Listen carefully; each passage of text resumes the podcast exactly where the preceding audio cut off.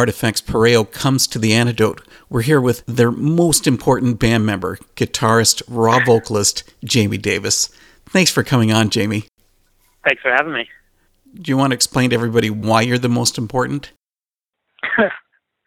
oh man, I'm the most important because I uh, was available today to, you know, have the privilege to take this phone call and talk to you and uh, talk about what we have going on that we're really excited about.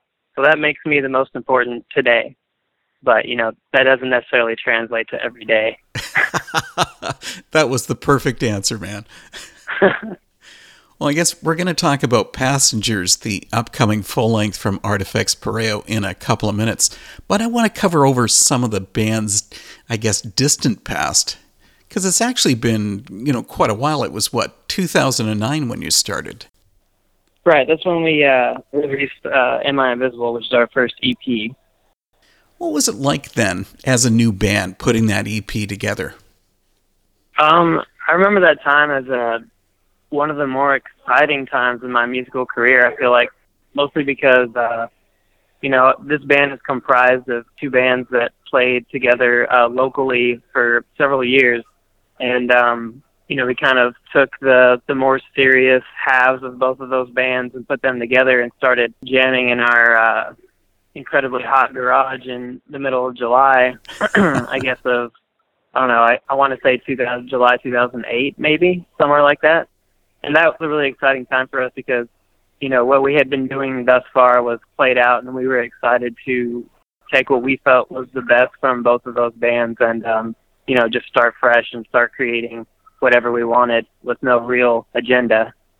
Um, and then when it comes to actually recording the EPs, that was a lot of fun as well because Jordan just started delving into what is now his means of income in uh, recording music.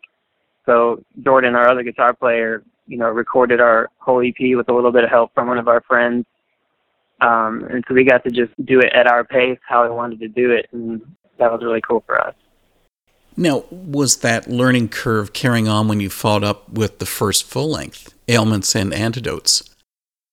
Yeah, well, um, you know, the EP, we wrote like nine songs, and those were like the first nine songs that we wrote, and not all those songs made it onto the EP, but there wasn't a whole lot of material to work with at the time. And then it seems like whenever we uh, moved on to the next phase in, in writing Ailments, you know, we changed practice spaces. Um, we were getting to know each other better as far as becoming friends with the the people that weren't in in our bands already. You know, we're all kind of like intermingling um, over time and like started doing some of our own DIY tours. So we're you know bonding in those ways and um, getting a little bit more comfortable with each other to really, I think, hone in on what we were developing as far as our sound that people tend to recognize now at this point.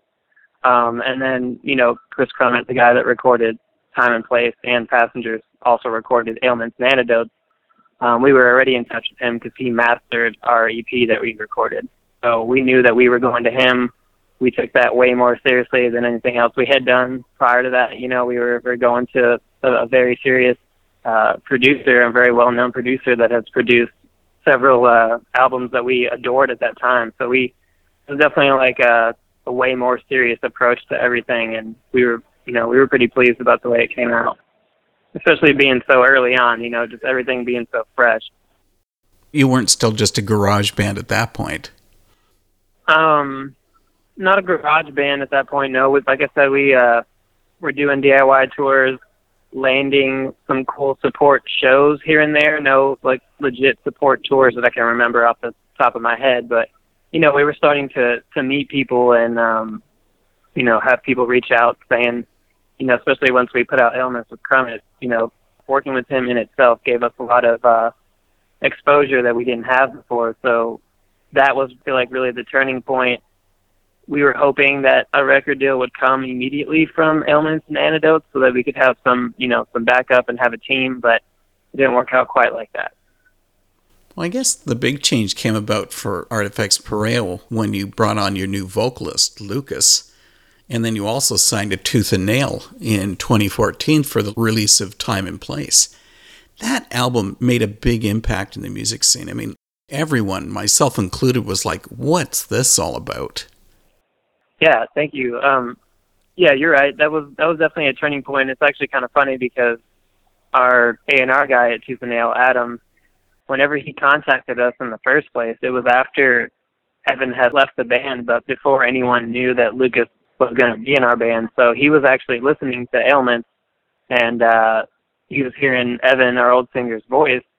And whenever he called us to talk to us about possibilities of a record deal, that's what he thought he was getting. And we had to let him know that that wasn't actually the case. But we felt like what we had going on with Lucas, you know, we felt like that was going to more than suffice for what they were looking for. You know, we say if they liked what we had going on, that they were going to love where we were going, and that ended up being the case. Fortunately, um, so yeah, that worked out. But it, it was funny because he was looking for Evan whenever he called us or emailed us. But at that point, we did have some demos with Lucas that we could send immediately to be like, you know, this guy is the real deal as well. Personally, and I freely offer my opinion to everybody, and that's the nature of this show really is that Lucas is a better fit. I think vocally for the band. Yeah, I no, I think that I think that we would all agree with that, especially um, the way things have turned out over the years. Evan uh, started out as the drummer in the the band that played together locally, and then became Artifex. Evan was the drummer in his respective band and became the singer of Artifex. So it's not like he came out of the womb singing. He he had natural pitch and he picked that up and you know was working at it, but someone like Lucas, uh, you know, he was born with a gift, and uh, he ended up, you know, having a very similar vocal style to the point where a lot of people couldn't tell the difference between Lucas and Evan at first, you know, especially people that weren't avid listeners or whatever. So it it was a smooth transition, but at the same time, uh, a drastic enough of a transition to to where more people started listening. Well, something that's drastic about Artifex is your sound because it's totally unconventional. You know, you've got post hardcore, jazz, prog rock, and blues all in the mix. And then there's the rapid music transitions. But with Artifex yeah. Pereo having that unusual style, how much of an issue has it been for you to find a niche in the market that actually understands what you're creating?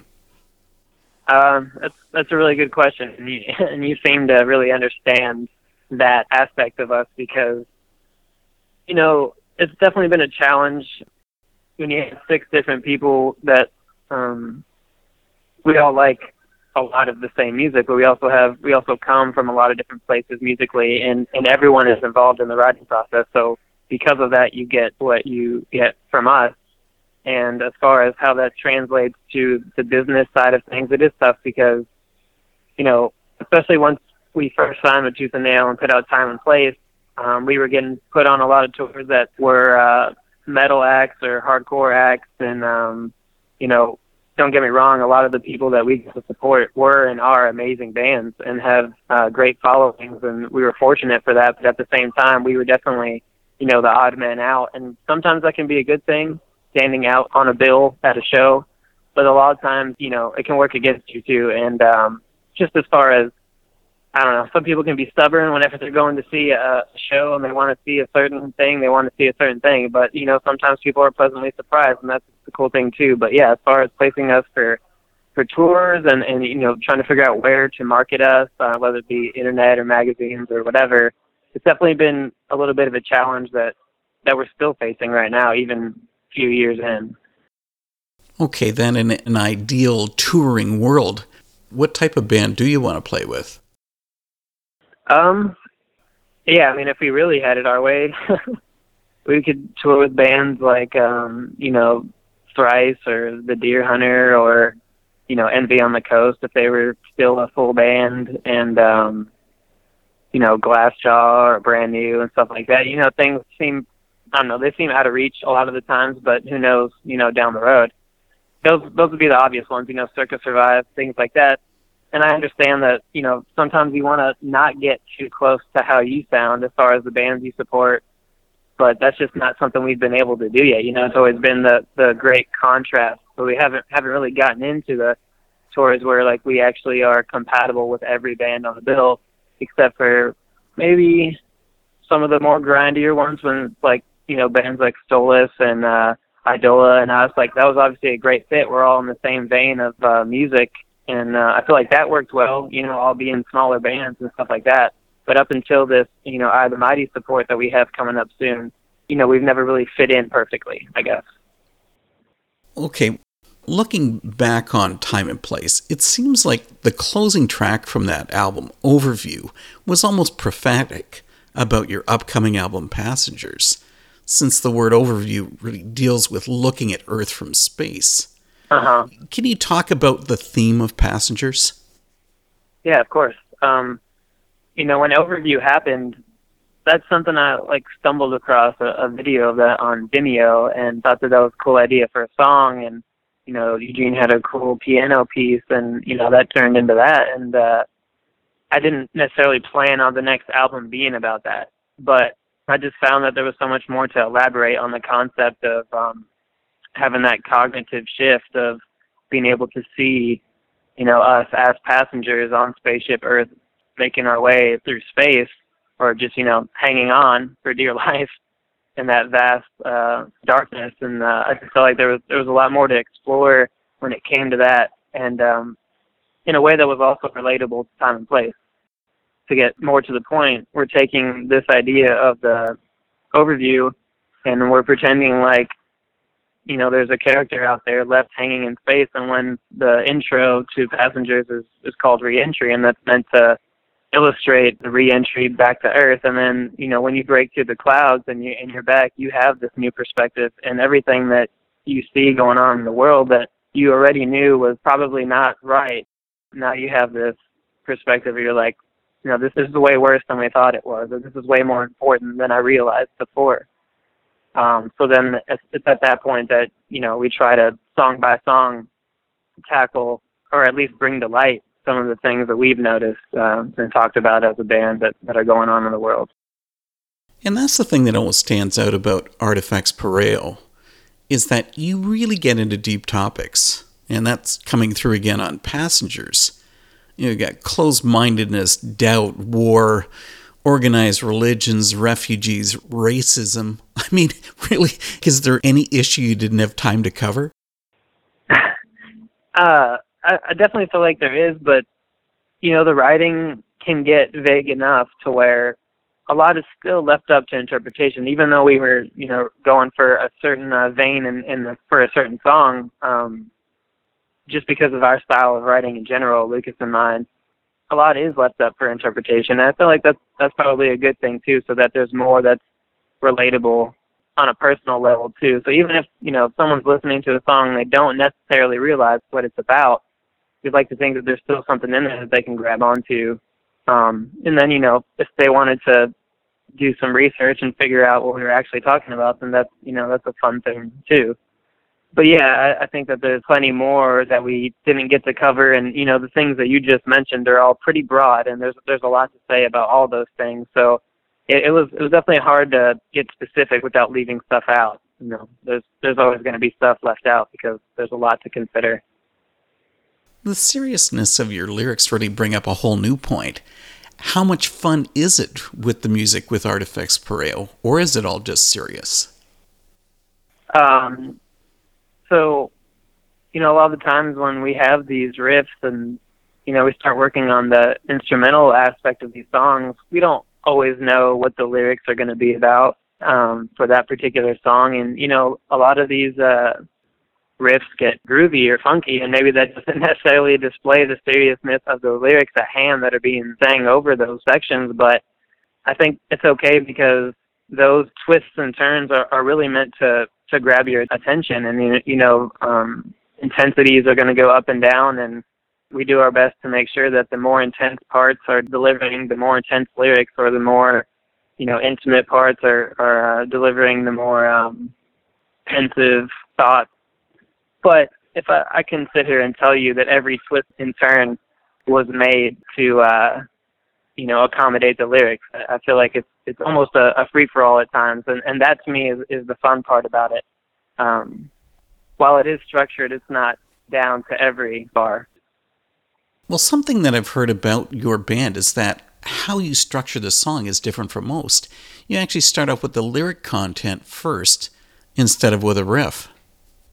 Well, while it does happen that way, it also happens I feel like happens every other which way too. So while that does happen that way sometimes, um, you know, Lucas and I will start writing lyrics because we know that we want at least a song to be about this and a song to be about that.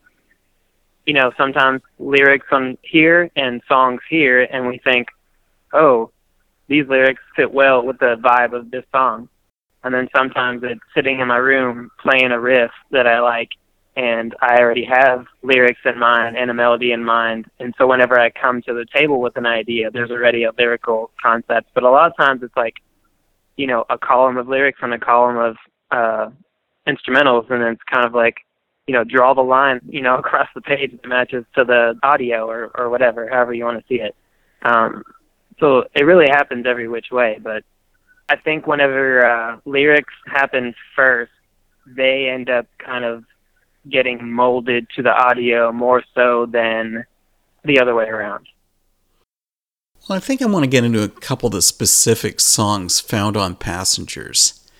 And one of those is the lead single, Soft Weapons. It deals with how forms of media manipulate and distort the truth and, of course, people's mindsets. But mm-hmm. realistically, I mean, everyone, including musicians, you know, has an agenda. So, how do you ever counter a point like that? Um, yeah, that's, a good question. Um, so, if you notice in the lyrics, there's not necessarily um, an answer as to you know what to do instead of you know letting yourself become a victim of oversaturated media outlets. Um, so you know while it is you know encouraging you to you know, find out for yourself. You know, we're not necessarily offering uh, means of how to do so, and maybe that's because we're not necessarily sure either. But it, again, this is more about bringing this to light and um, making sure that people at least think about trying to take a step back and wonder if maybe they are a little bit in over their heads when it comes to the information they're receiving and really think about where it's coming from and, and thinking about why it's coming from there it's a, it's a matter of raising questions. Um, you know, Lucas might have a better idea of how he feels it should be handled, but this being one of his lyrical uh, endeavors, but I'm pretty sure I can I can speak for him when I say that this is a matter of just bringing it to light. Well, another topic came up talking about for-profit religion on the song Static Color. But mm-hmm. I guess there again, I've got a question. Are we talking about organized religion in general? Is this TV evangelists? How is that trying to cover that?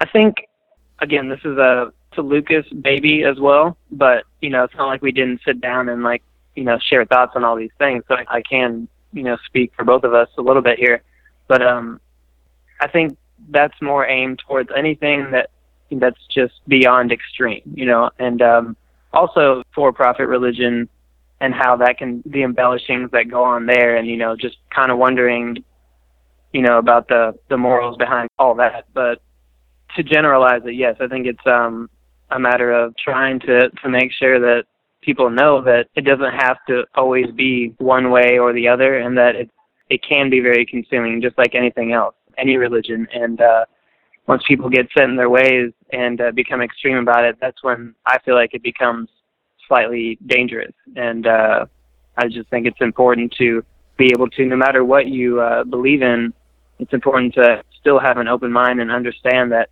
you know this is all a lot bigger than us, and um, all we can do is take the information we have at hand and make the best decisions possible. And uh, it's about keeping an open mind rather than getting you know too deep while you know if you believe in something, it's important to stand by that.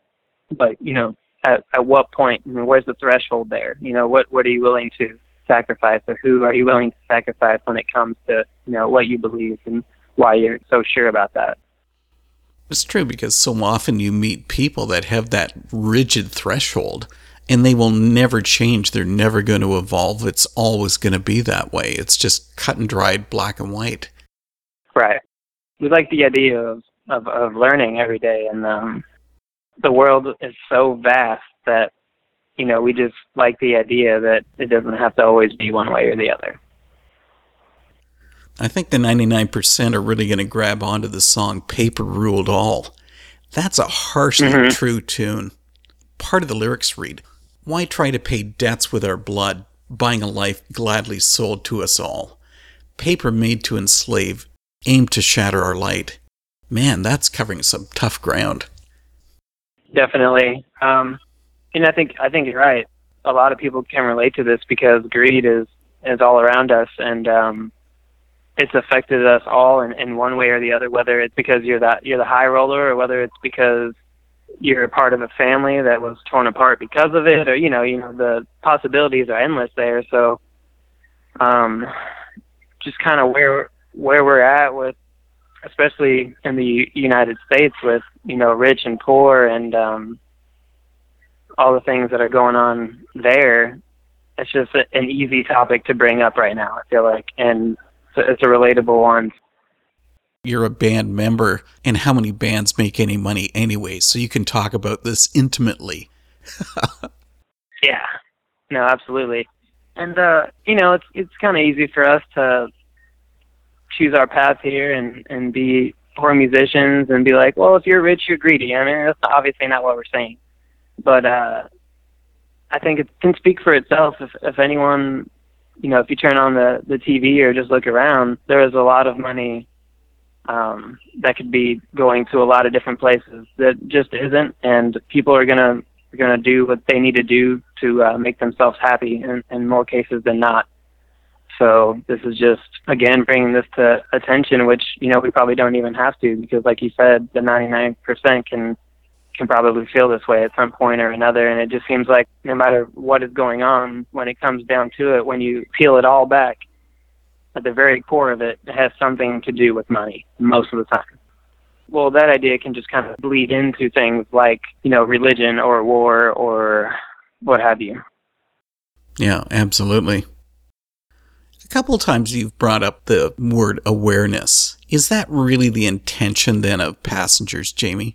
Is just meant to raise awareness of the issues, or are you really hoping that people are going to change?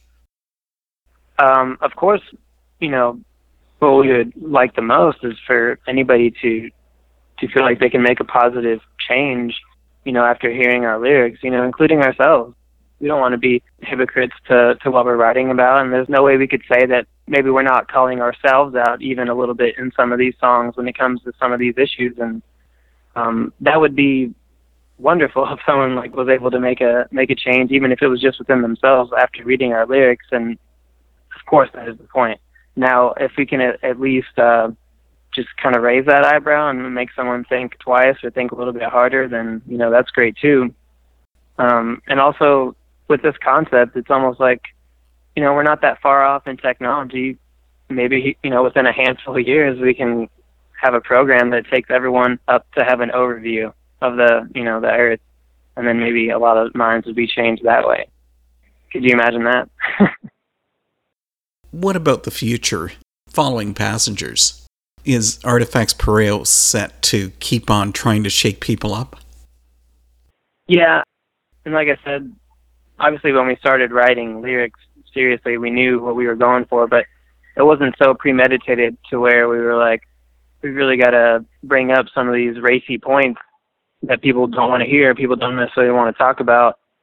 Um, that wasn't always the intention, but once we, you know, thought of it, we're like, yeah, you know what, this is a means to do it, and um, I feel like it would be a disservice to not use this avenue that we have to put something potent out there, even if it's something that somebody doesn't want to hear. So yes, as far as the future goes, I think we're always going to try and, you know, use the opportunity that we're given to bring something important to light, whether it's as heavy as, as passengers or not. Like there's there's a lot to talk about out there, and um, I understand that connecting on a on a personal level is important as well when it comes to having people listen to your music. So if we can find a way to find that that medium of you know something that's relatable but also very important, that's that's the route we're always going to take.